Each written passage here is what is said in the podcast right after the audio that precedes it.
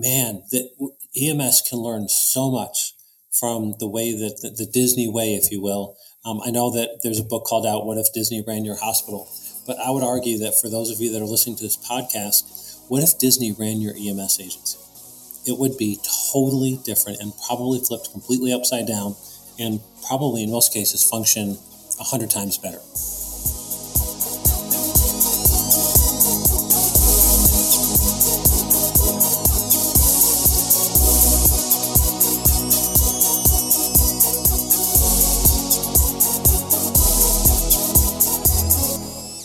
Episode of EMS One Stop is brought to you by Lexipol, the experts in policy, training, wellness support, and grants assistance for first responders and government leaders. To learn more, visit lexipol.com. That's L E X I P O L.com. Hello, good morning, good afternoon, good evening, depending on where you are, and welcome to another edition of uh, the EMS One Stop. I'm Rob Lawrence, and this week I am going to talk about uh, Disney and we're going to talk about the wonderful world of Disney. And my guest to help me talk about that is the Chief Transformation Officer of MedStar in Fort Worth, Matt Zavadsky. Brother, how are you? Rob, it is always a pleasure to be with you, and you always teach me the proper way to speak. So thank you for having me on.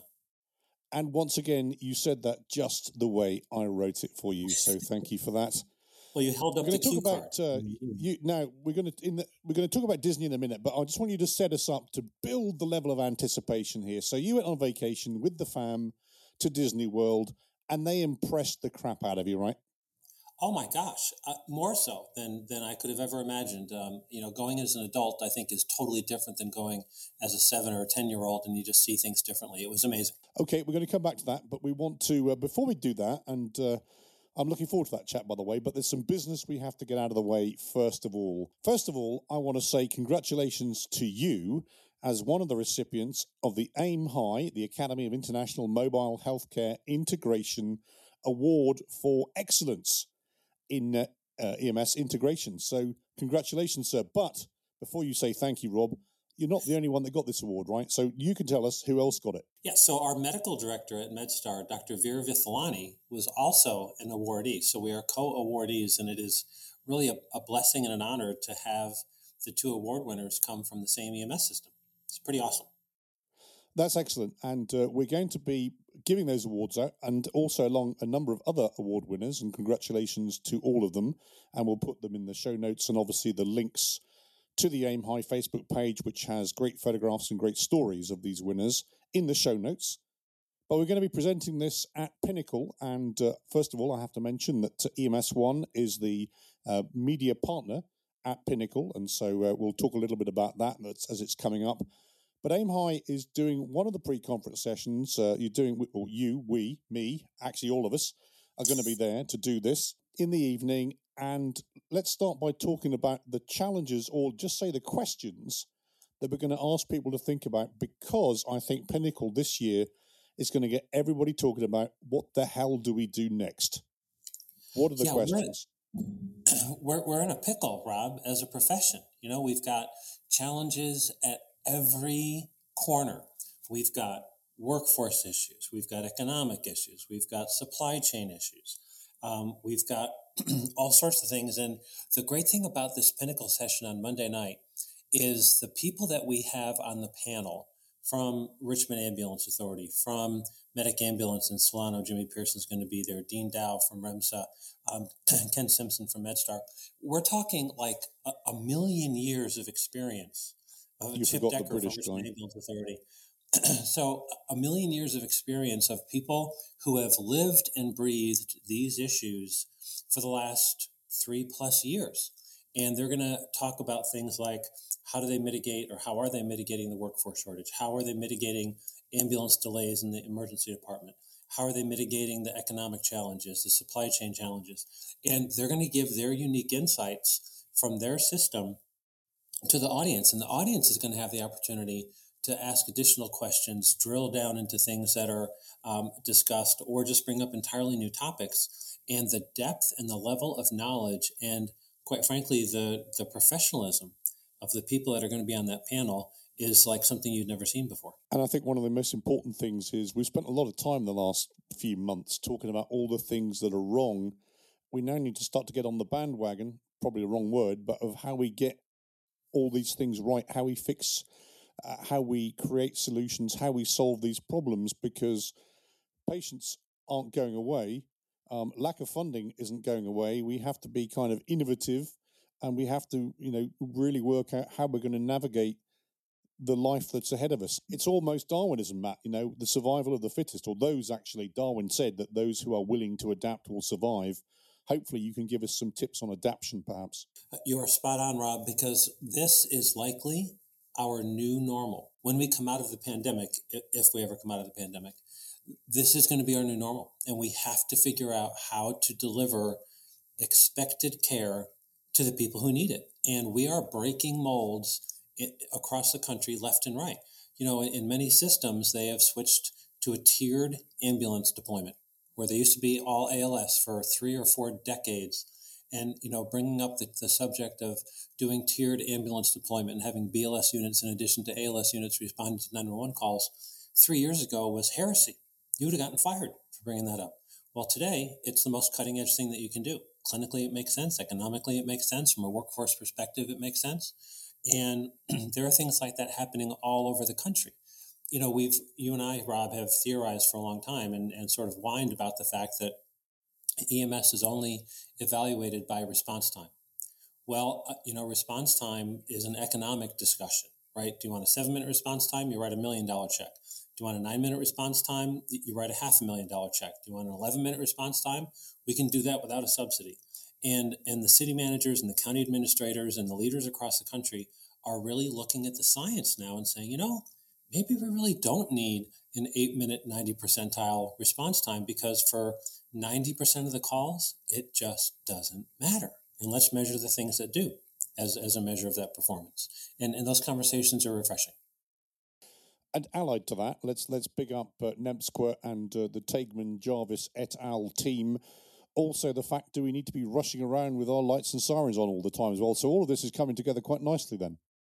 Uh, you know, it really is. The joint position paper by those 14 national EMS associations, physicians, managers, providers, um, fire chiefs, AAA, and EMT, coming out with a joint position statement. And, and Rob, you would probably agree with, agree with me that those 14 associations on any given day cannot agree on what color the sky is. But yet, here they are signing a joint position that basically says we need to stop harming the public, we need to stop harming our workforce, and be realistic with how we respond to calls. and if only 10% of the calls or 20% of the calls in your particular system are time life sensitive, by all means, those should get a hot response from everybody. But for the 80%, 70% of the calls where time really doesn't matter, uh, don't go hot. Don't crash. Don't hurt people. Don't diminish your workforce because you've taken two, three, four people out of your system because they've been involved in an ambulance crash that you didn't need to have happen. Those are great conversations to finally having all of these acquiesce to each other. Um, you know, the position statement, the NEMSQA project now, because this was something that um, Cherie and, and Mike Taigman and a number of folks put together before the position paper came out. But, you know, 50 agencies, five zero agencies have been accepted into a true quality improvement, quality assurance process to logically diminish red light and siren or light and siren responses from 70, 80 in some cases. There are, there are organizations in that group that respond currently every call hot. And the goal is by the end of the year to get those down to 30% and it's being done in a true PDSA, community assessment, stakeholder assessment, provider assessment. And, you know, we are part of that and we're blessed to be part of that. But we have learned so much through this process. We, we surveyed our employees and the things that we learned from our employees about how they respond to calls and how they choose not to respond hot, even though they're dispatched hot because it's just too dangerous and they don't think the call is worth it and they can get there within a reasonable time frame. Um, you think it's going to be hard to change culture, but when you really start asking people, you find, well, they're sort of already doing it to some extent. Um, you know, we just um, launched a large community survey that was shared by our media partners, our members' jurisdictions, asking people in a three minute, quick know, online survey what should be the type of response that you get? How much time do you think an ambulance saves? Uh, this is the one that just blew me away. We asked, have you have you ever seen or been involved in a crash as a result of an emergency vehicle going down the road? So far, in the hundreds of responses that we've gotten, 40% of the respondents said that they've either seen or been involved in a wake effect crash. That's good actionable data in your community. I think it's a sad state of affairs when you look at, you know, the EMS One news feed, particularly. Every second story is someone's hit somebody, someone's T-boned somebody. You know, when I came across in the UK, I was chatting to my old mate Jason Killens, who now who now runs the Welsh Ambulance Service, and we, he was just a, gog at the every day. There's a I, I was sending him stories every day of you know ambulance, you know, an ambulance splattered and splayed like a you know, peeled back like a banana across the freeway, which is exceptionally sad. Um, and you know, it's something we need. And it comes back to one of the things I've got a series of soapboxes, as you know. But uh, you know, if we hate being called the driver, but if you ain't the driver, who is? Segueing into sort of vehicles as well is also the fact that our vehicle manufacturers have said if you crash your truck, guess what? You may not get another one for a long, long time. And that's another burning issue that hopefully you have some ideas on and we can discuss at Pinnacle and also in sort of wider discussion as well, perhaps. So ambulance availability has been a real issue in the U.S. And you know we can't replace ambulances. So as you said about crashing a truck, God don't don't crash an ambulance because you're not going to get a replacement. We have got to figure this out, and we got to think outside the box. And quite frankly, we might need to think outside of our country. We've we've heard um, through some great channels that we have with some great leaders here in the U.S. Thank you, Rob.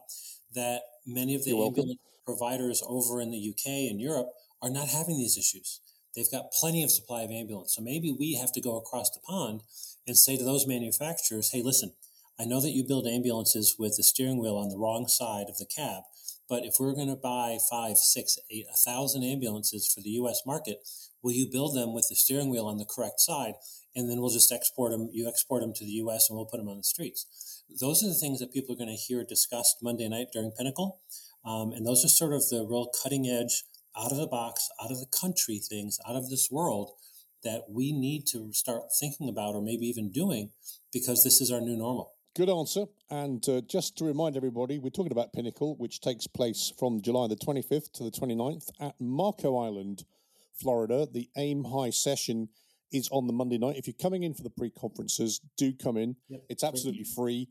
Uh, but also, Matt, maybe we can come back and, and have a discussion about the, the, the takeaways later as well, because I think that's really important. Continuing with the education theme, Matt, coming up this week, uh, we also have another AIM High session on budgeting. So give us a teaser for that one. Yeah, so this came about from a conversation during the NAEMT Economics Committee last week, which has representatives from the AAA, the IFC, AIM High, a bunch of different organizations. And during the meeting, a bunch of people said, Hey, we're hearing from our constituents that cities, counties, states have funding available, ARPA funds, CARES Act funds, that they're having actually a difficult time finding uses for. So they're actually saying to these EMS agencies, hey, we've seen the TV media, we've seen the newspaper reports, we, we've talked to you, we know that you're having funding issues. How much money do you need? And we want people to have the ability to give them the right answer sustainable funding what are your costs per unit hour? What are your costs per call? What are your costs per transport? Um, if you're going to change service levels, how does that affect how much money you need? So the first half of the webinar is going to be Jonathan Washko and I kind of walking people through how to estimate their costs, how to project what amount of funding that you're going to need in order to maintain good service levels and sustainability. And then Chip Decker and Linda Frederiksen who uh, CHIP is in, in, a system, as you know, Rob, uh, from Richmond Ambulance Authority, and they're subsidized, and they have been for a long time. CHIP's going to share his insight into what that battle is like every year when you receive public funding. What are the questions that he's asked? How, what does he have to show to the city leadership for that funding? Linda Frederiksen at Medic uh, EMS in Davenport, Iowa, is going through a process right now of essential service designation and passing a tax levy to provide Medic with funding. So she's going to share what that process has been like. So you'll get not only sort of that cognitive information, but you'll also get some real boots on the ground, realistic conversations from two AIM High members who do this every day. It's going to be a great session. Chip, I know you, I know you're going to listen to this because we're going to make you listen to this, and you are the master politician as well, and so there's a lot of politics in getting your money, and so hopefully you can cover that too. You know, Chip, those four little words, uh, which I learned from you, and we've all learned from you, all those in favour. So hopefully we'll hear a little bit more of that uh, on that webinar. Let's take a second and uh, go to a word from our sponsor. Lexipol empowers first responders and public servants to best meet the needs of their residents safely and responsibly serving more than 2 million public safety and government professionals in over 8,000 agencies and municipalities, Lexipol offers a range of solutions that includes policies, training, behavioural health resources, news and analysis, and grant assistance services for law enforcement, fire rescue, EMS, local government, and other agencies dedicated to public safety. To learn more, visit lexipol.com. That's L E X I P O L.com. Thank you for that. I think that was me giving you that message. So follow us on Apple Podcasts, SoundCloud, Amazon Music, Podbean, Stitcher, and Spotify. And of course, if you're enjoying the show, please take a moment on the platform you are listening on to give us a rating and a review. And as I've got uh, uh, Lord Zavadsky himself, hopefully we'll get six out of five stars this time round. now then, Matt Zavadsky, let's get back to your vacation because it was a vacation that ended up with an amazing article on EMS One uh, and it was called Nine Lessons from the House of the Mouse. Did you come up with that, or was that Kerry? Um, it was a it was a collaborative effort, but um, yeah, I, Rob, when was the last time that you've been to Disney? Have you uh, ever been to Disney? Well, the I'm going to plug the California Ambulance Association annual conference, which is taking place at Anaheim, next door to Disney. And so, if you're coming, you can take an extra day and go to the uh, to the park and I'll put that link in the show notes as well. Thank you for allowing me to do that plug, Matt. You know, it's interesting, Rob. When when people are EMS are in EMS as a profession, they're never not working, right? Their mind is always going. They're thinking about things back home all the time. And w- what I was so blown away with going to Disney as an adult was so many things that they do absolutely right. And I literally started taking notes and taking pictures and said, man, that EMS can learn so much from the way that the, the Disney way, if you will. Um, I know that there's a book called out, What If Disney Ran Your Hospital? But I would argue that for those of you that are listening to this podcast, what if Disney ran your EMS agency? It would be totally different and probably flipped completely upside down and probably in most cases function a hundred times better and I don't want us to uh, narrate the article completely, but what I want to do is let's do a little bit of a quick fire round, and I'm going to throw at you the nine headings that you talked about in the article. Give us a potted what you saw when you were on vacation, and then explain what EMS can learn from that. Are you ready? Ready. Three, two, one, go. Be nice. Yeah, you know, the, what, what we found at Disney was that every person, whether they were the street sweeper, whether they were the, the whoever it was, went beyond what we expected to deliver outstanding customer service and walked you from place to place. They didn't tell you, yeah, go down two blocks, turn right. They literally stopped what they were doing and took care of you. And we need to do that. We have three main customers, patient, the community, and our employees. And if we're just nice and put ourselves in their shoes and are empathetic and, and just really treat them with the respect that they deserve, we'd have much better EMS agencies. And I'm going to quote Chip again because, uh, as he would always tell you, you know, we never get the complaint that they used the wrong gauge needle. We get the complaint the medic was mean. So be nice. Yeah, just be nice. That's that's the heading in the article. Just be nice. Number two, hire the right people. You know, one of the great things that's happened in the last 18 to 24 months is with the advent of more BLS units in EMS agencies across the country, there are, and I'm just going to be very frank, there are a lot of EMTs. And I know at our organization at MedStar, when we were doing new hire academies in the past, we were limited on the number of EMTs that we hired by the number of paramedics we could hire, right? Because you can't have more EMTs than paramedics. Well, so we had new hire academies of eight people. Well, in the last year, since we've been doing BLS deployment, We've had new hire academies of 20 and 30 people and applicants of over 300. So that gives you the opportunity to hire someone who has a servant's heart, not just a patch, not just a pulse, but now you can be very selective with who you're going to hire. And if you've got 300 applicants and you're looking for 30 of them, pick the 30 that have the right heart for the job, that have the right communication skills, and that you know are going to reflect well on your agency. And that's actually inextricably linked back to your the previous point about being nice. I can train you to be the medic, I can't train you to be nice. So therefore, let's start with the nice people and work up. Absolutely right. Next up, be responsive. Yeah, and over deliver. So you know, we we had the experience where at Disney that there were two occasions where we needed something in our hotel room, and we told the switchboard, you know, tomorrow's fine. Just you know, we need a little this or that. Well, in, in both cases, within ten minutes, somebody showed up at the door with more than what we asked for. How often do you do that? How often do you over deliver to the patient's uh, or the community's expectations? I use the example of you know somebody has a flat tire on the side of the road or in a parking lot do you call help for them and say, yep, I'll call AAA and they'll be on their way? Or do you change the tire for them? And, and going that extra step, over delivering, changing that tire, doing the things that they don't expect is something that we need to do much better as EMS providers. Great answer. Now, explain to me the broken window theory. You know, for years, um, city managers, county administrators have invested money to repair windows in vacant buildings. And the theory is that if if vandals see that windows are being repaired or that there aren't any broken windows in that building, people are less apt to cause additional damage. But if they see a dilapidated building with broken windows, they're going to pick up the rock and they're going to break another window. If you keep the place looking nice, people will keep the place looking nice. And what we witnessed um, here at Disney was that, first of all, as everybody knows, the park is immaculate because they've got an army of people that pick up everything, clean everything.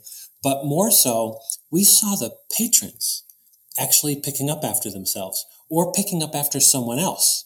So really keeping your ambulances clean, keeping your headquarters clean, making them look nice, no duct tape on the dashboard, no, you know, medical tape holding the headlight in.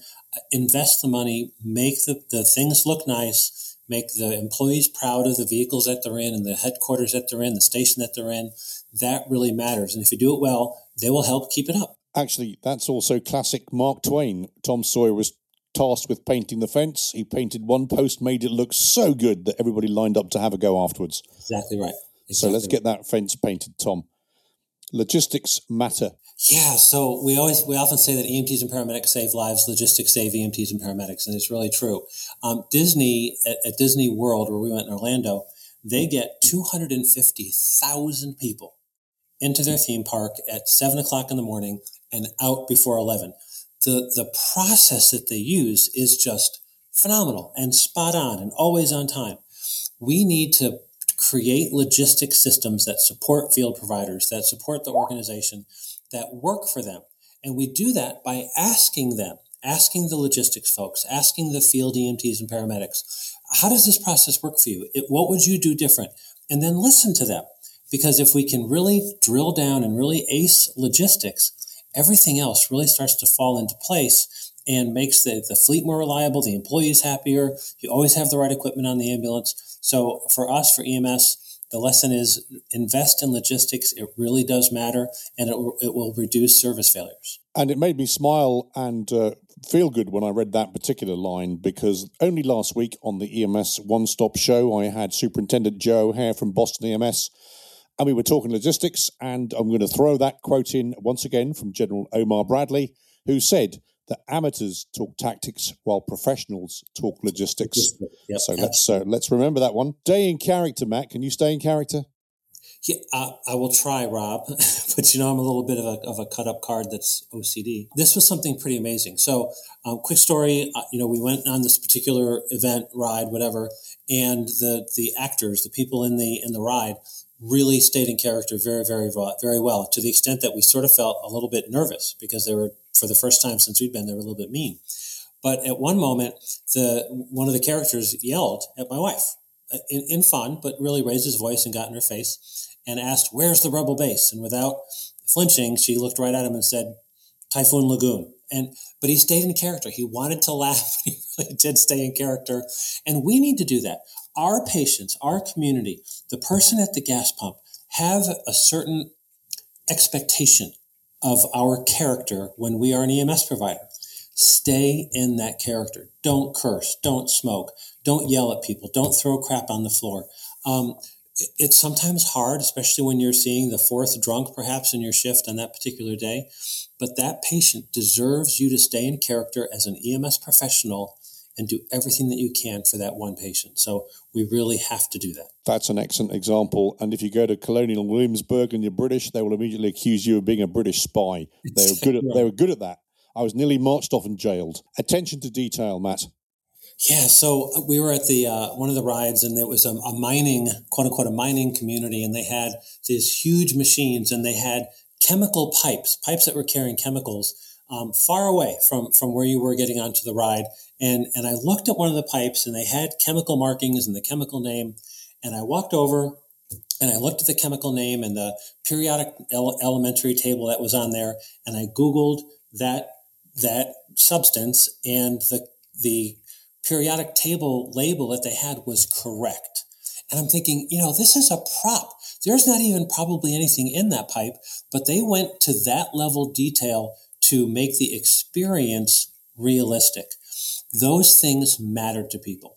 When was the last time that you looked at the ceiling in your ambulance? When was the last time that you looked inside the cup holders? When was the last time that you sat down with a crew at the station and asked them, how's the station? Are there things that we can be doing different? Um, is it clean? Do you have enough? Those things really do matter. That attention to detail, people notice that and, and they will give you, give the organization credit. Um, and it's just something that we need to do more often than not. Actually, as an aside, um, when you go to the dentist, where does the dentist put all their artwork? Exactly on the ceiling. Right. That's what everybody's and, and on our trucks, our trucks, and the patient, our patients spend all the time looking at our blank ceiling. So maybe there's well, something in that. You hope it's blank because I, I've done this with some of our folks, and you see blood, you see dried medications that have been squirted up onto the ceiling. Um, you hope it's just blank. It's not. Trust me. Service to others. Yeah, and this sort of um, encapsulated it all. You know, we had uh, something that we noticed um, the, the, Disney characters, you know, Dumbo, and I'm sorry, Mickey and Minnie and all that kind of stuff. It, they, they're not allowed to talk. So they use a lot of hand gestures. Well, it took a minute, but we realized that they weren't just hand gestures. They were signing. They were using American Sign Language to communicate with kids who were able to recognize sign language. We saw it happen also at the hotel that we were in, where a deaf family deaf child, uh, actually, uh, was asking for directions to the pancake house where they make pancakes. And um, one of the Disney cast members just broke out into American Sign Language and walked that kid right to where he needed to go. Um, find those things that you can do that truly show your servant's heart and that you're doing something for someone else. I've made the commitment after seeing that. It moved me so much, um, and Tessa's working on it with me as well. We're going to learn American Sign Language because there's a lot of people in our community that can't hear or they're hard of hearing, and we want to be able to communicate with them. And it shows a commitment to those that are different than us that we want to include them just like we would anybody else. And finally, dream and encourage. And, and empower others. You know, we have done a piss poor job of mentoring our upcoming EMS leaders. And we need to focus on their dreams and we need to dream. If you think about some of the Disney movies that have now become very iconic, Frozen, Frozen 2, Brave, and Encanto, there's a common theme. And that is if, if you're passionate about your dream and you're willing to work for it, you can overcome any obstacle and, and fulfill your dream. We need to not only do that for ourselves, but we need to empower our other team members to not only take our place, but to be better than we are. And if they want to do something that's outside of our organization, and you know it and you welcome it and you say, hey, you know, the EMT that you hire, my eventual goal is to be a firefighter EMT or firefighter paramedic. Great. Give us a couple years. We'll put you through paramedic school. You'll become very marketable, a lot of experience, and we'll give you some good references and, and refer you to some local fire departments. To help them fulfill their dreams, you will have much better workers and you'll feel better because you're not holding people back. You're actually empowering them, even if it's not within your own organization another one that was something else I related to because I'd just uh, done the, the pre work on this year's EMS survey, which of course Greg Friese and co will discuss at Pinnacle. My commentary on that was that in this particular one about mentoring, in particular, we do a really really bad job, and uh, you know we achieve we manage to achieve in a lot of our staff the Peter principle. In other words, we promote somebody to a level of incompetence And sometimes, inevitably, they fail and they go, oh my goodness, he's a great paramedic, but he's not a good supervisor. And the reason for that is because we haven't trained you to be it. Correct. Let's get our our leadership training right. Uh, and certainly that's something that in this series of podcasts I'm doing now is to bring leaders in to talk about how we train people to be leaders. Because if we don't pass it on, you know, it's not going to happen and having formal succession plans. You know, I I have um, two folks within, our organization that are on a succession plan. It's in writing. We discuss it once a month. We um, help them learn other parts of that uh, organization and, and other roles within the organization. But and and they love it because they know there's a plan for them.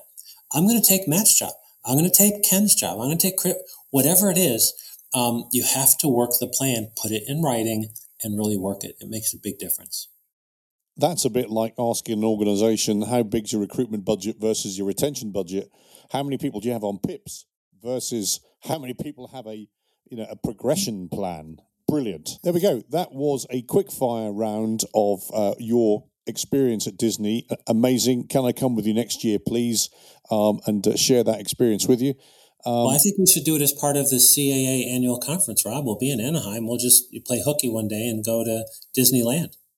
I've ordered a long rope ladder so we can get over the wall, Matt. It's going to be great. anyway, listen, mates. As always, it's a pleasure having you on uh, on the show, and uh, I I hope we will do some recording and, and talk about uh, Pinnacle uh, afterwards. But in the meantime, how can we follow you? How can oh, you're everywhere? But uh, tell us how we can get in touch, where we can where we can catch you at. Sure. I, I, think the easiest thing to do is just to go to MedStar's website, medstar901.org. All, all of our contact information for our whole team is right off the homepage. Um, we also have a great Twitter feed, our MedStar EMS info. Um, or just come on to EMS One, and my contact information is right in the columnist area. You're very Googleable, Matt, so that's uh, that's good too. My standard end question: Is there anything I haven't asked, or anything you wish to add? Uh, no, I just hope that people who listen to the podcast will truly take to heart some of these um, things. Learn at Pinnacle. If you're going to be there, come to that session. Go to the webinar. It's going to be phenomenal. Great actionable information. Um, and, and read the column. It, it, you'll find those little pearls of things. Um, and you know what? Take your family on vacation to Disney World and watch what happens. That's a great advert uh, for our friends at uh, Disney. For the moment, uh, Matt, thank you very much, mate. Uh, as always, you follow me on LinkedIn or on Twitter at UK Robel1. I'm there. Matt, until next time, thank you so much. Thanks, Rob. Take care, sir. He's been Matt Zavadsky. I've been Rob Lawrence. This has been EMS One Stop. And until next time, bye for now.